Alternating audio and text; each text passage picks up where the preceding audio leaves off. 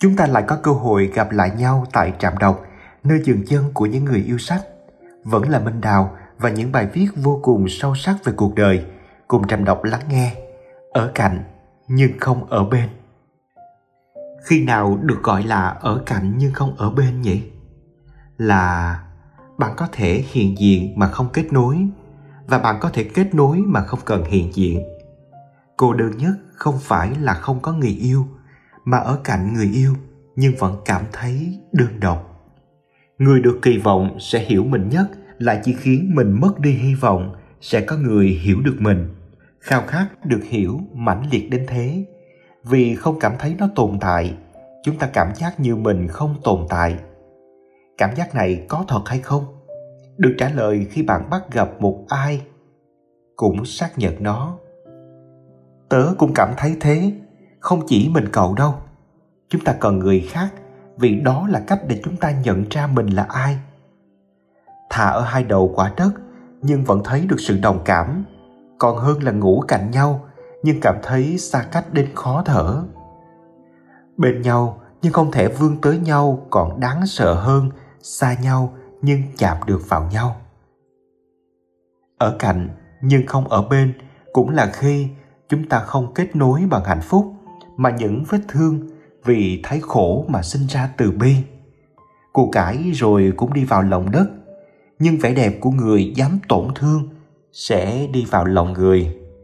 Hãy yêu tớ những lúc không trang điểm, là mong ước thầm kín của một cô gái hay trang điểm.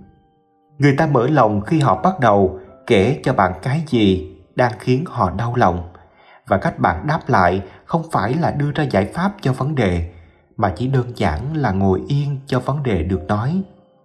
Chỉ khi cảm thấy được nghe, họ mới có thể bắt đầu lên tiếng. Đặc quyền của em bé là không còn nói, nhưng dường như vẫn đang được hiểu. Nỗi nhớ xa xôi nhất là sự thương nhớ cái hạnh phúc này. Mỗi khi dỗi người yêu nhưng nhất định im lặng. Dường như chúng ta cũng đang thèm được sống lại quá khứ này. Có người đang đi guốc trong đầu mình và họ biết mình đang cảm thấy như nào. Cuối cùng, ở cạnh nhưng không ở bên là lúc chúng ta ghét nghe, ăn gì cũng được, đi đâu cũng được. Nhưng chúng ta thích được nghe, cậu là ai cũng được. Cách dễ nhất để sống thật với chính mình là tìm ai đó cho phép bạn làm điều đó. Bạn có thể cố gắng hiểu bản thân, nhưng bạn không thể dập tắt hoàn toàn nhu cầu cần được hiểu. Biết được đâu đó ở việt nam này có người giống bạn là cách nhanh nhất để thấy ta không cô đơn. Nếu từng dắt xe ra ngoài đường lúc 2 giờ đêm, bạn sẽ nghĩ mình rất cô đơn. Rằng hà nội dù có đông đến thế, nhưng giờ đây chỉ có một mình bạn. Khi bạn chọn con đường chẳng mấy ai đi, đó là cái giá bạn phải cho cuộc đời khác người của mình. Đam mê sẽ khiến bạn tuổi thân vì nó sẽ khiến bạn thích những thứ mà đám đông không thích bạn càng có gu, bạn càng đơn độc cho đến khi bạn thấy nó không còn là vấn đề.